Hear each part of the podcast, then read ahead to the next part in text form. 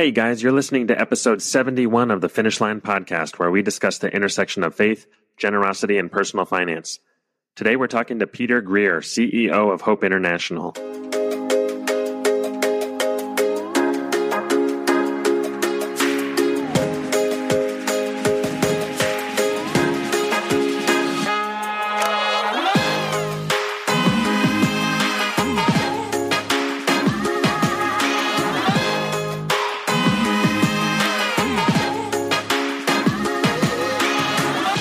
Hey there, welcome to the show. My name is Keelan, and I'm here with my co host and brother, Cody.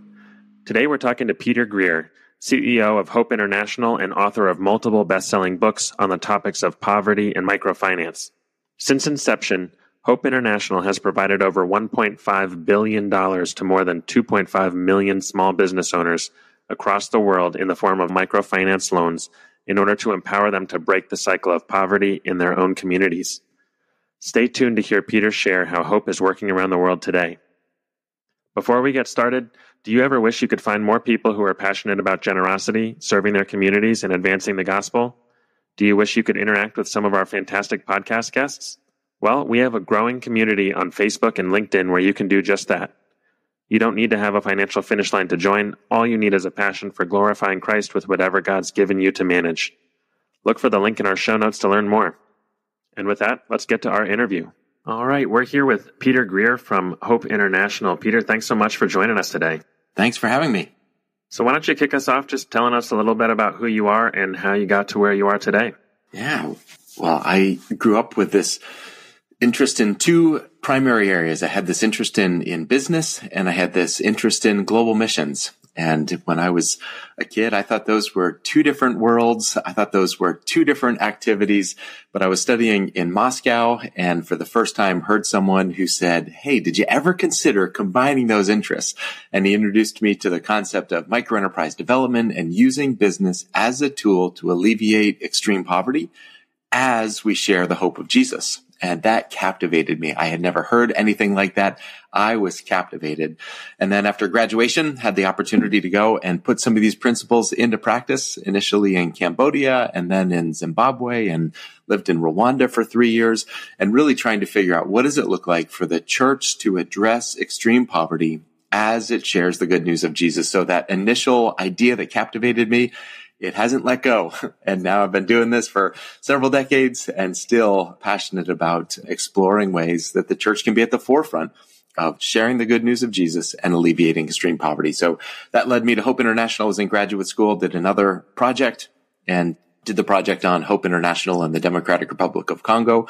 And now for the last 18 years, I've been working with Hope at a time that we've been able to grow and expand, but still with that same core idea how do we bring together global missions and business and job creation? Yeah, Jesus and jobs. That's what I want my life to be about.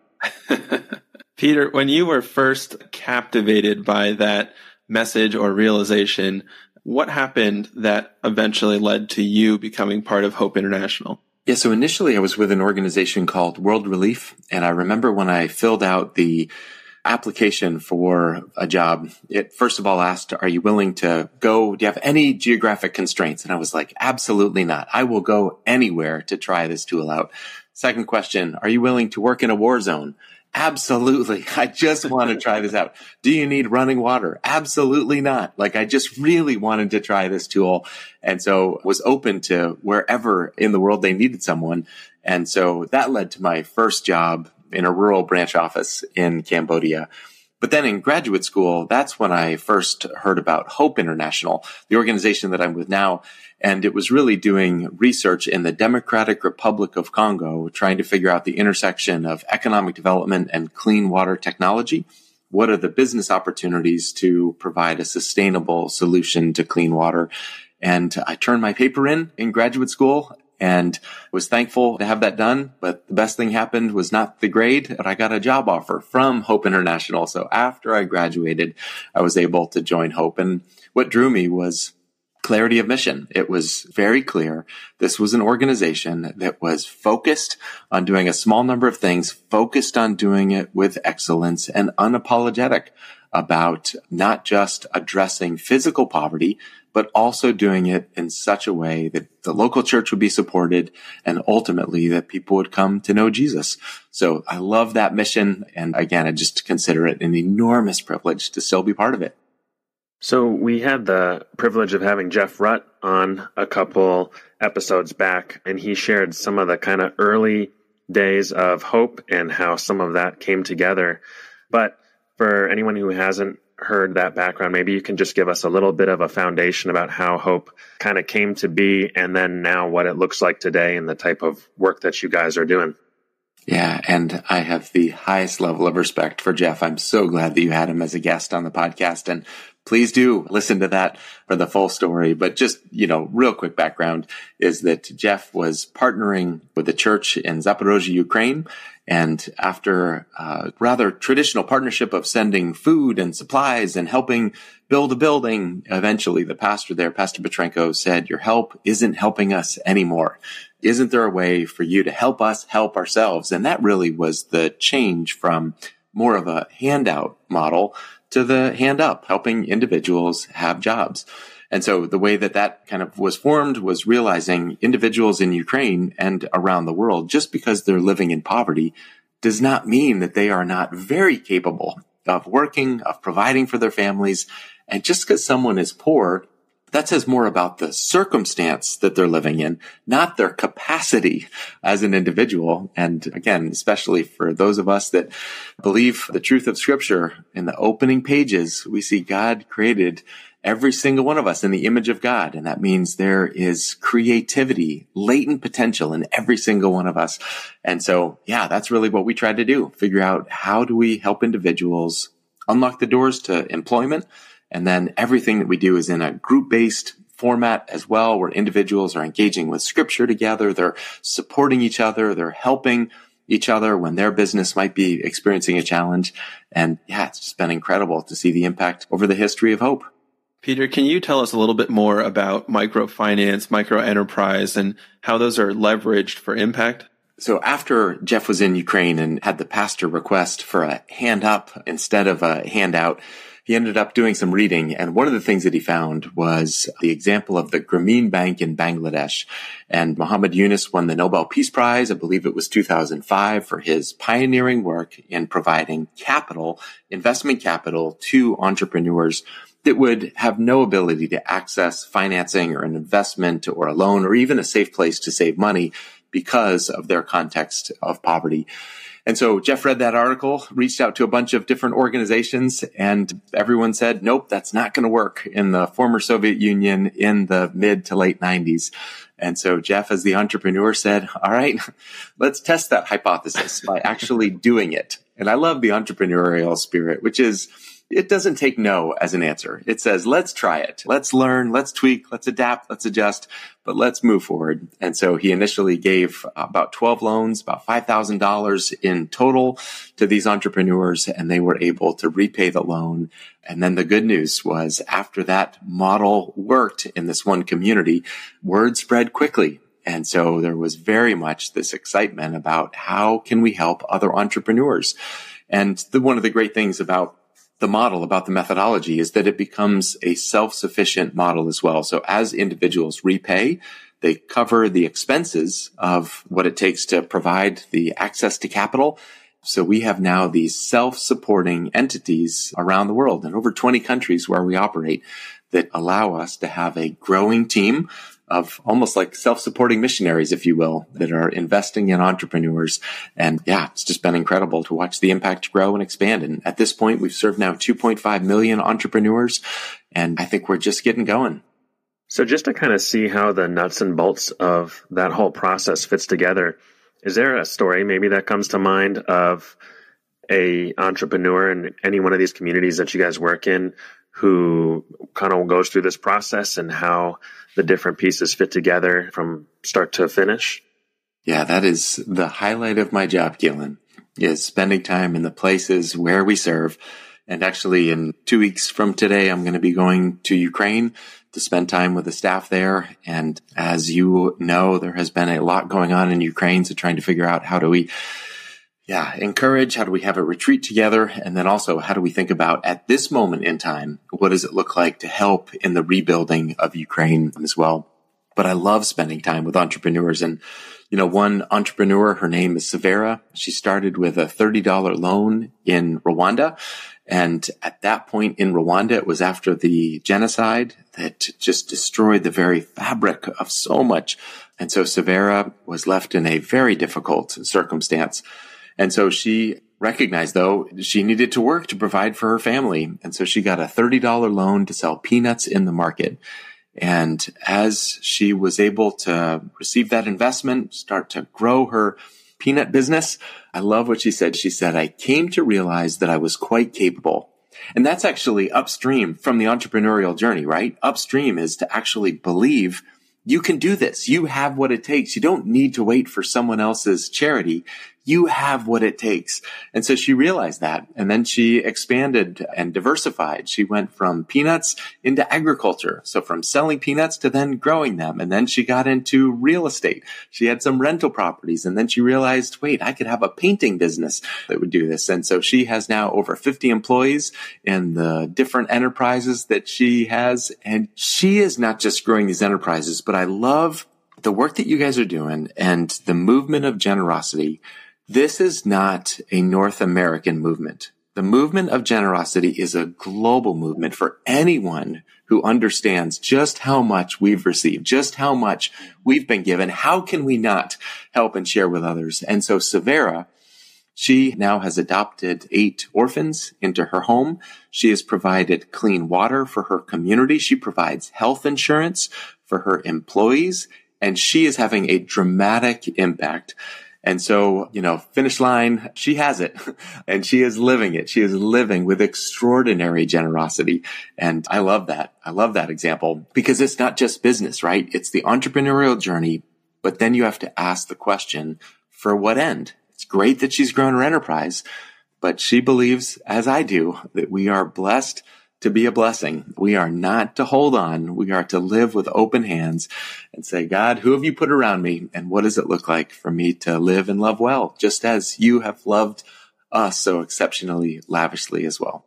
Peter, in that story, I find it so interesting that you talk about this generosity movement being worldwide, but it kind of looks different in certain places. I think in North America, I think generosity is, you know, do you give to the church or to XYZ organization. In this example, though, you said that not even a $30 gift, but a $30 loan had a transformational impact.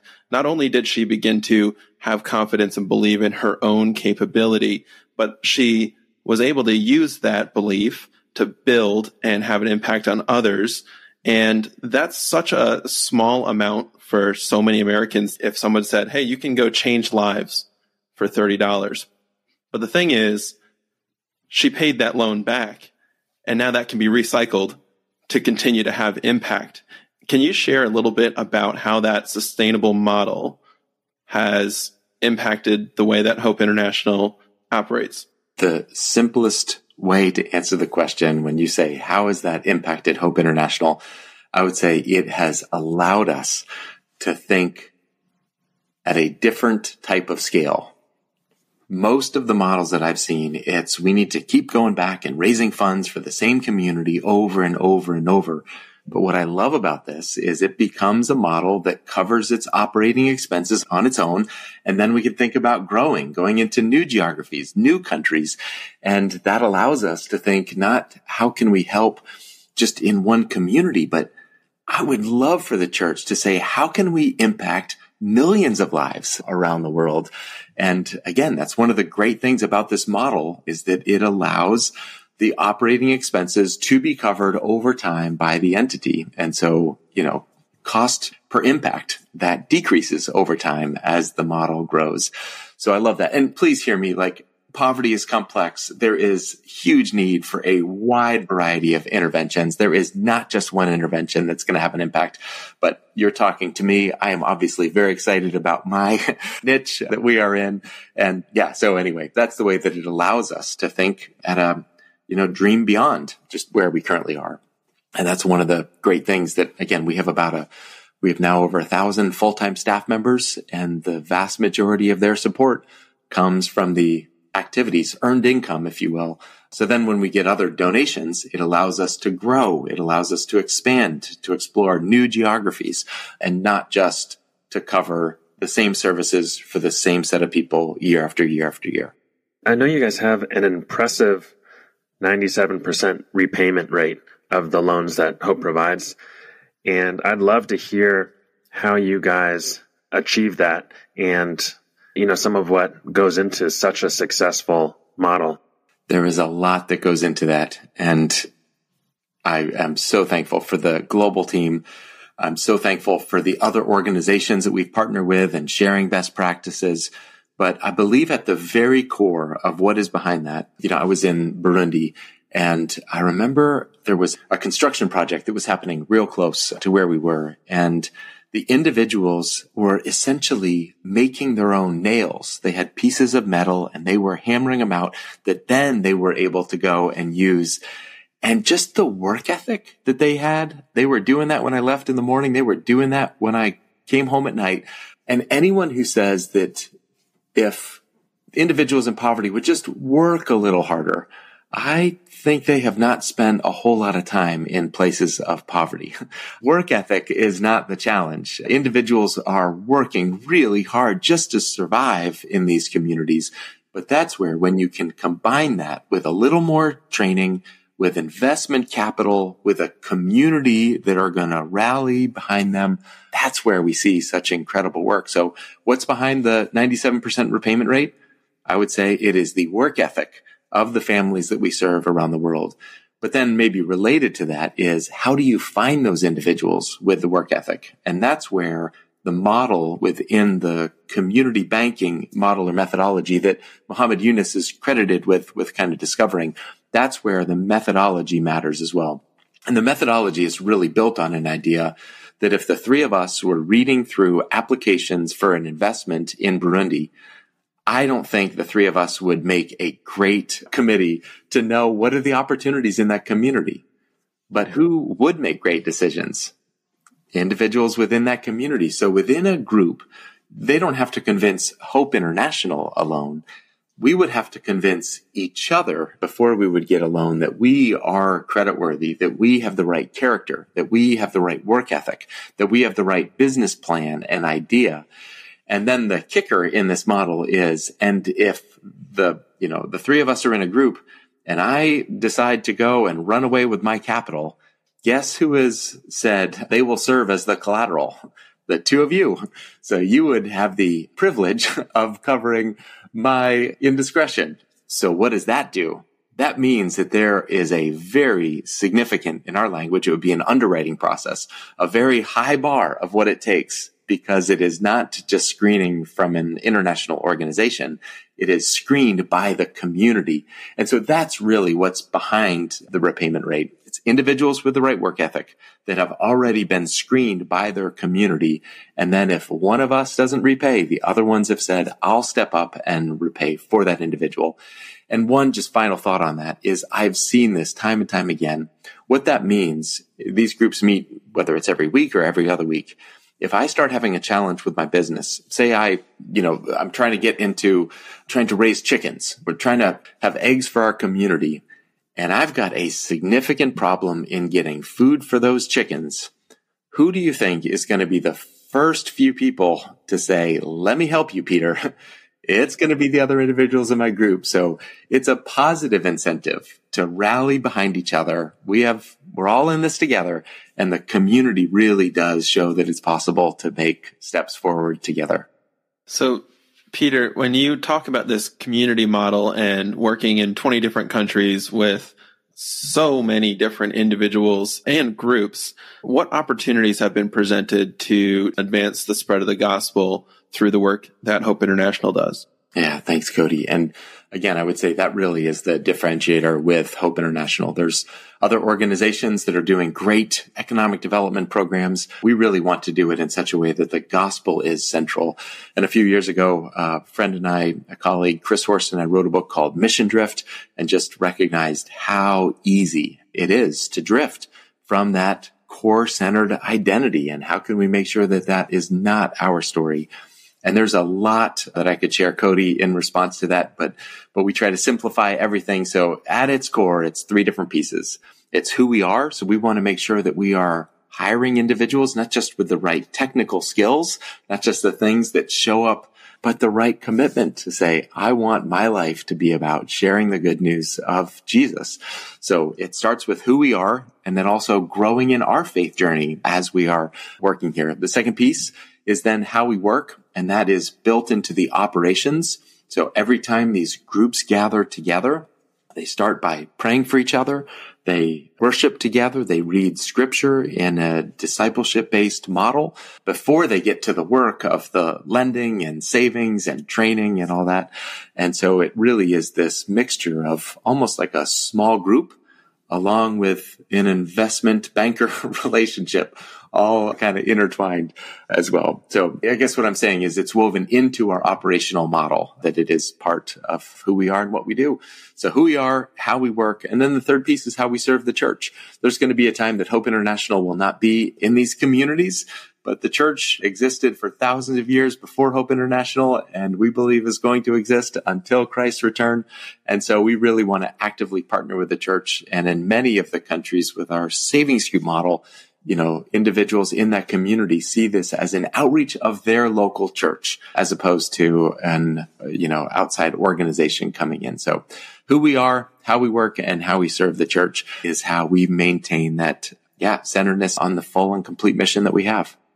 Kind of related to that, when you guys are going into a new community, what is the ideal situation that you're hoping for in five years or 10 years down the line for that community in terms of the relationship with hope or what that community looks like or the change that has occurred on kind of a macro level in that community? Keelan, I think about a community that I visited that similarly started with just a small amount of investments. In this group, it was a savings group which is part of our methodology where it's not us having external capital that's invested in the community, but it's a training model where they start pooling their own funds and then they start lending that amount to each other. So with this methodology, there were 23 women. They started with 10 cents each that they were saving. And so 23 women, 10 cents a week. So for the next 23 weeks, every single one of them had access to $2.30. And, you know, one bought charcoal and one bought one chicken. And they started having these micro, micro, micro enterprises. But as they started this, then the next week they got together next cycle, we call it, and they started saving closer to a dollar. And then instead of $2.30, then they had $23 as their investments that they were able to make. And when I visited them, what I love about this group is that they demonstrated the answer to your question. There was a level where they had continued to innovate and create products that provided for their kids. They were supporting schools in their community. They wanted to drive me to the church that they had built with their own funds. And it wasn't complete yet, but it was almost done. And they had built this. They were the primary benefactors of that church. And every single one of them had about $800 in savings. And what does that mean? That means that if your child gets sick, your child can get health care it means that they had been able to invest in getting power into their community. And so you look at the before and after picture and you notice the difference. You notice the difference in the health of the kids, in the education, in the vibrancy of the church, in the physical infrastructure.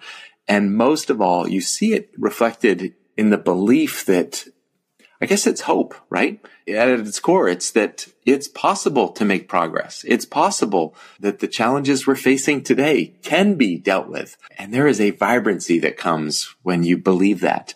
And I got to see all of that in one little community outside of Kigali, Rwanda. One of the things that I think is really key to that story is that this was a group of women. And I'm sure the opportunities available to women varies greatly among the different communities that you work in. But I'd just love to hear the kind of specific, unique benefits of finding women and empowering women entrepreneurs in these communities and what you have seen, how that affects the communities and what you guys have learned through that. Absolutely. And there's been a lot of additional research that has been done in the broader sector to understand the impact.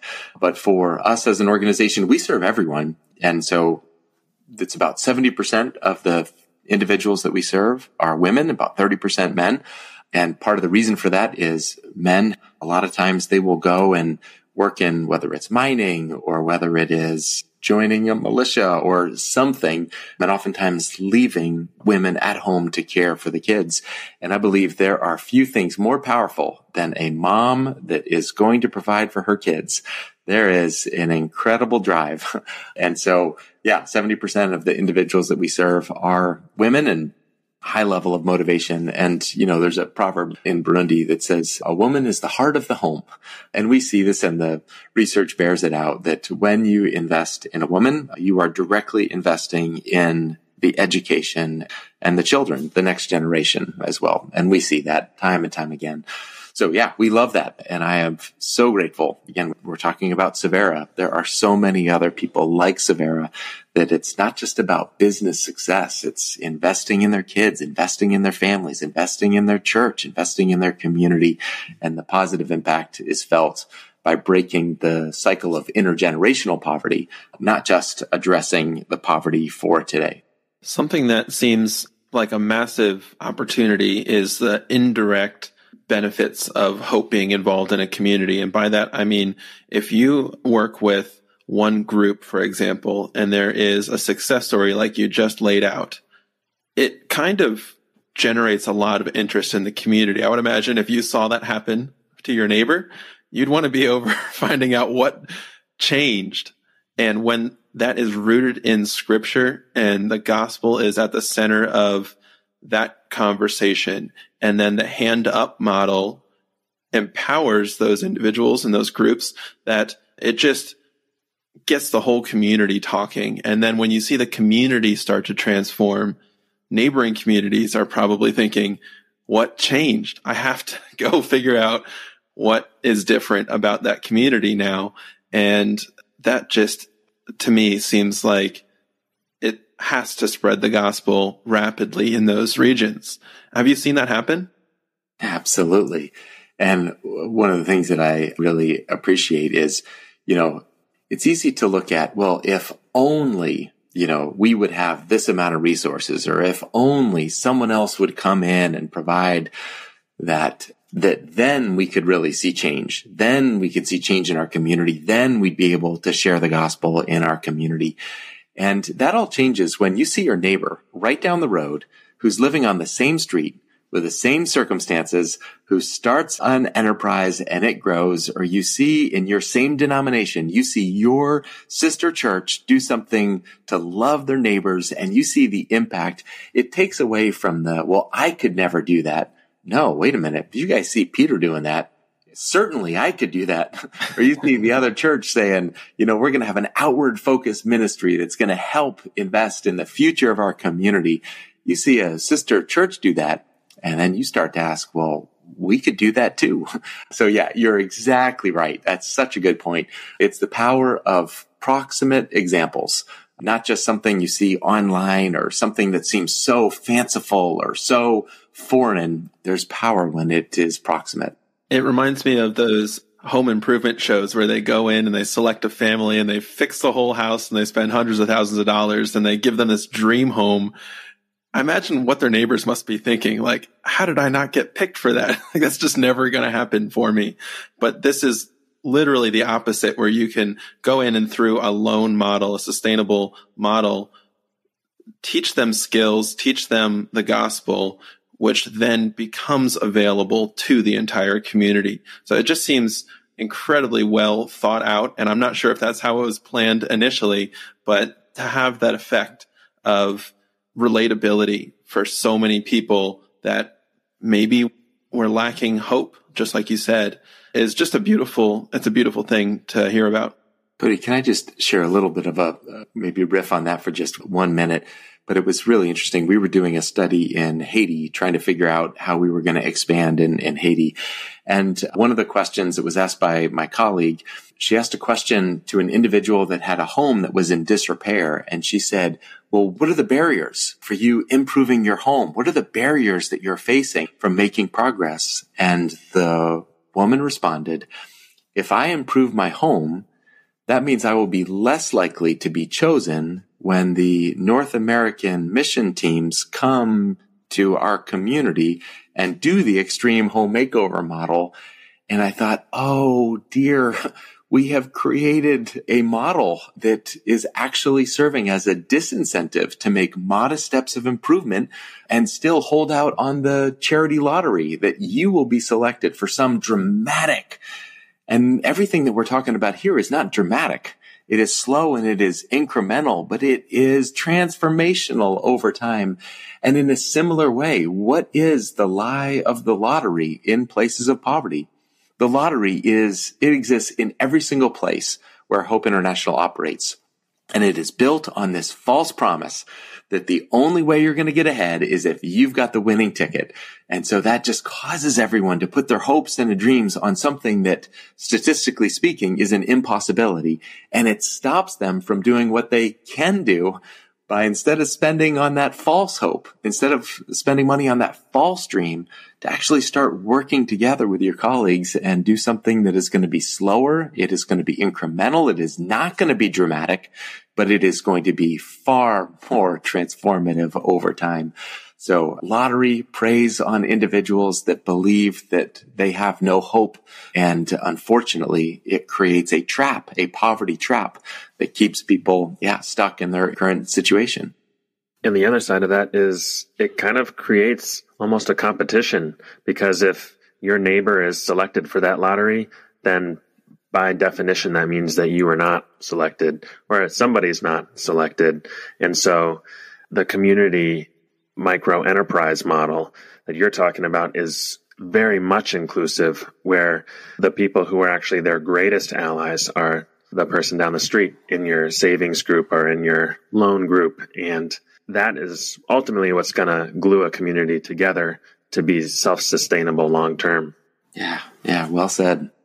So I know a lot of concepts that you've mentioned already kind of touch on it a little bit, but there are a lot of misconceptions about the poor. I think, especially in our culture in the US.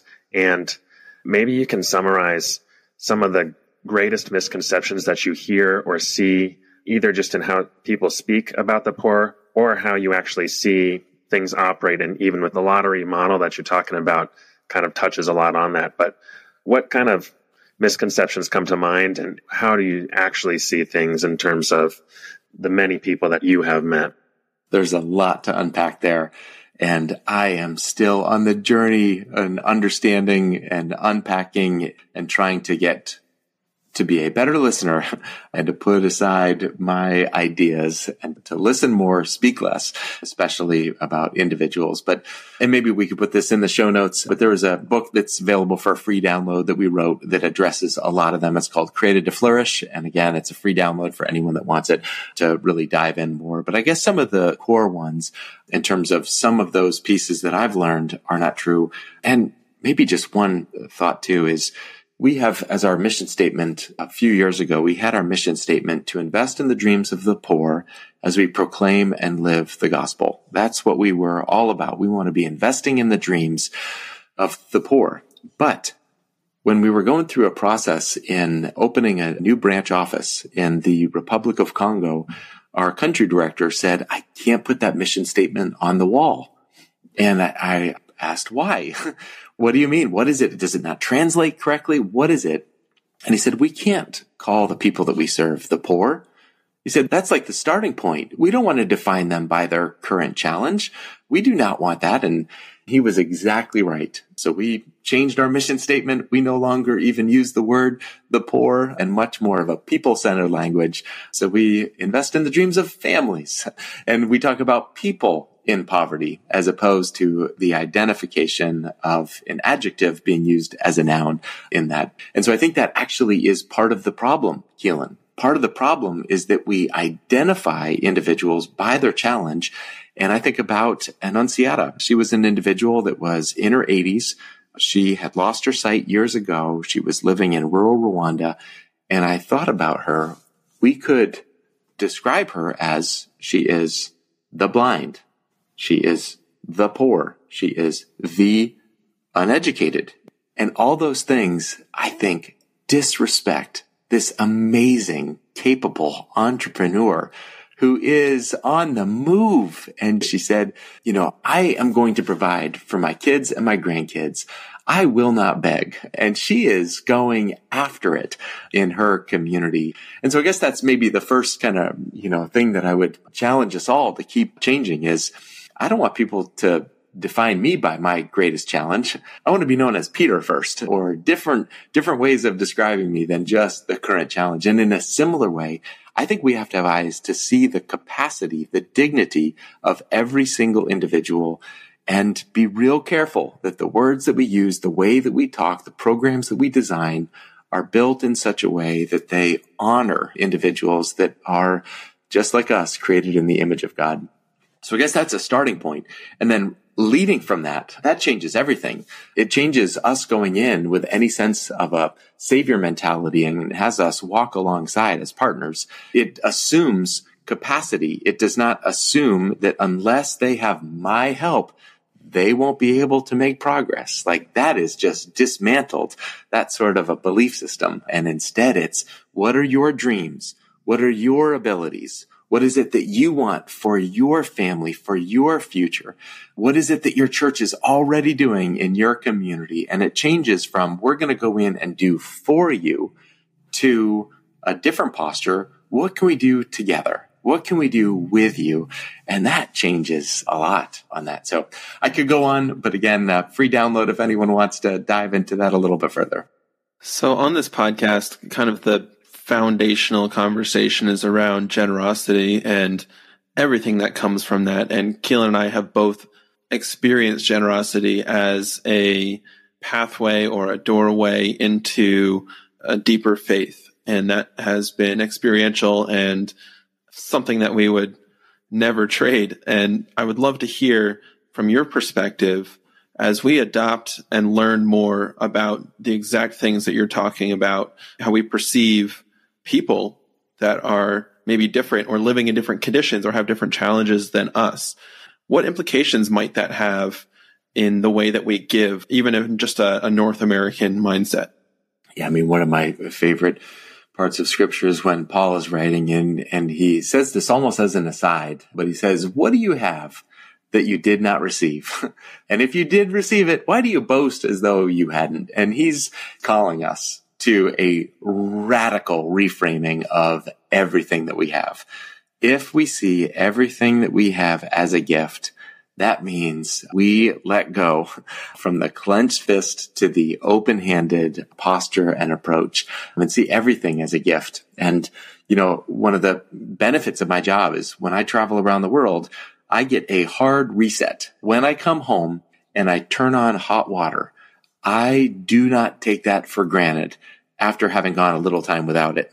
When I get to go into the grocery store and see the abundance of food, I remember that is not reality for so much of the world. And then the things that you don't appreciate oftentimes quite as much, but rule of law. I don't worry about individuals taking things that I have worked hard for, or if there is something that I would have a way of addressing that and crazy things, insurance. Insurance is amazing, by the way, that we can mitigate some of our risk. And so there's all these things and all these different layers. And I just increasingly want my life. I want my family to live recognizing that everything that we have is a gift and therefore when you receive a gift, you say thank you. And then you hopefully have an eyes and a heart that say, and how can I go and do likewise? And that I think is the great invitation. As I realize just how much I've been given, how can I live with more love, with more generosity? And again, I just the image of the tight fist versus the open hand. I just want to live life with hands and heart wide open. Yeah, because what do I have that I haven't been given? You kind of touched on this very briefly earlier, but I know Ukraine is one of the major areas that you guys work in and from all the way from the very beginning with Hope and the incredible suffering that has been going on in that region over the last year plus. I'm sure has dramatically impacted both the work that you guys do and the communities that you serve there and, and work beside. And I'd love to hear how you have seen God working through all of that suffering in the way that only God can to turn things for his glory. Yeah, and it has been heartbreaking. We have three branch offices that are now in areas that are occupied by Russia.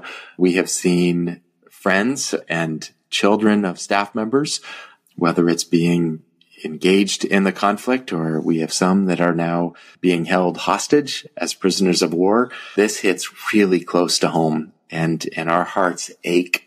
And I think in some ways to only go to the, you know, here's what we're doing. Here's the opportunity without first like acknowledging this is terrible and again, it's kind of gone out of the headlines a little bit. There is real suffering that is still happening as a war is still going on. And when I see cities on the news, those are cities that we have staff, we have friends, we have colleagues, and it is still yeah, the reality. You know, it's not uncommon when we're on a Zoom call for the meeting to end abruptly because the air raid sirens went on and the staff has to run with their family to the bomb shelter. That is still happening right now every single day. So that's the challenge. But then to only focus on the challenge and not the opportunity is also problematic. And what we are seeing is that whenever a foundation is shaken, individuals ask the right question that ultimately, I believe, leads to Jesus. What is this all about? Do I have hope beyond just what I see and experience? Is it possible to experience God's peace in the midst of so much uncertainty? And I believe that there is a revival happening right now in Ukraine. And especially when churches were the very first ones to say, you're displaced, need a place to say, well, we're going to move our, you know, seats out of our church and we're going to put mattresses down and you are welcome here. And when a church has that level of response of warmth, of welcome, of food, of generator, that is where we see individuals that maybe would have never gone into a church in other situations, when they experience that level of welcome and love, I think that leads them to understand more about the God that we serve. So yes, it challenge is very real. And I just am so amazingly proud of our colleagues and of the Ukrainian church in the way that they've responded as well. Peter, what are you most excited about when you think about the future? You know, I guess there's something that I have been learning about from our global colleagues. And it's really been in this initiative that started with some of our global team, which is who are those individuals that are on the margins? Who are those individuals that in whatever it is, every country has their own power dynamics. Every country has their own story and historical situation.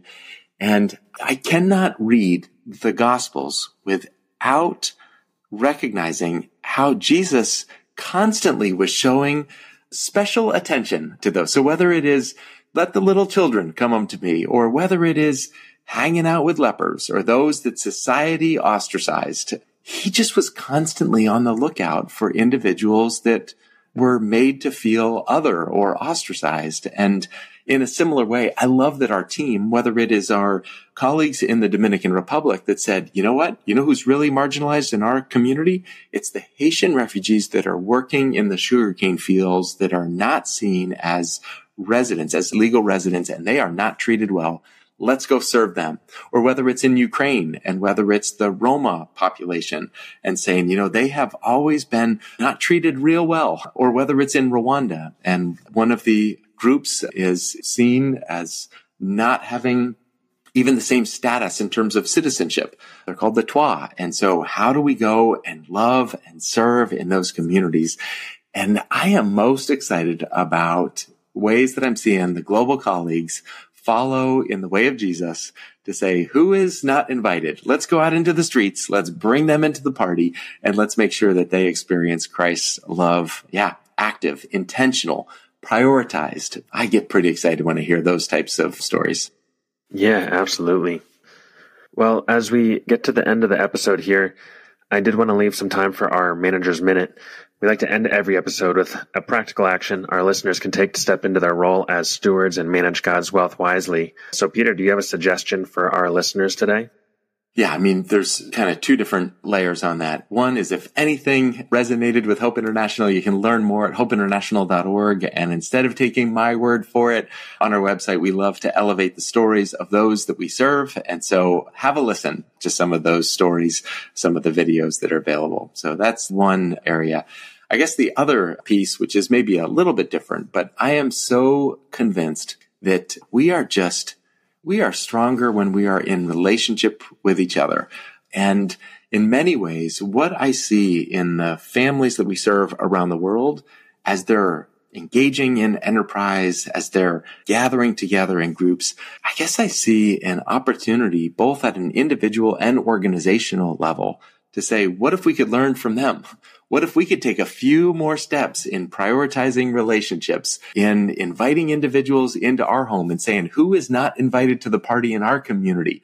And how can I just welcome them for a meal? Who are the refugees that have been in our community that maybe I can do something. So in some ways, I think this is a moment to learn from the global church and to apply in our own communities the simple act of radical hospitality, of friendship, of relationship. And I just think good things happen when we live with that sort of a posture and approach. So yeah. And then just lastly, I can be of any help. You know, I'd love to try and do it. I do love writing on the side. So if any of the books or anything would be helpful, you can learn more at peterkgreer.com. That's a list of kind of resources that we have that we kind of made available for others as well. So anyway, thanks for asking the question. And I hope all of us keep taking steps to do what is not a new idea, but let's figure out how we love God and love our neighbor and let's do it with everything that we have. Amen to that. Well, thanks so much for joining us today, Peter. This has been a fantastic conversation and so grateful for the work that you and the rest of the Hope team all over the world are doing to make Christ more known. So thank you for all of that and for your time today. Thanks for having me. Hey, thanks so much for listening to the show, guys. If you have questions about setting a financial finish line, the finish line movement, or anything else you heard on the show today, we would love to hear from you. And now I have a quick question for you. Do you know anyone who is living a life filled with generosity, purpose, and mission? If so, we would love to talk to them. They don't need to have a financial finish line and they don't need to have all the answers. They just need a heart to steward God's wealth to the best of their ability. If you know someone like that, we would be honored if you would connect us. You can reach us on Instagram at finishlinepledge, through our website at finishlinepledge.com, or by email at hello at finishlinepledge.com. Finally, if you want to find any references or links from today's show, you can always find them in our show notes at finishlinepledge.com slash episode 71. That's all we have for today. We'll see you next time.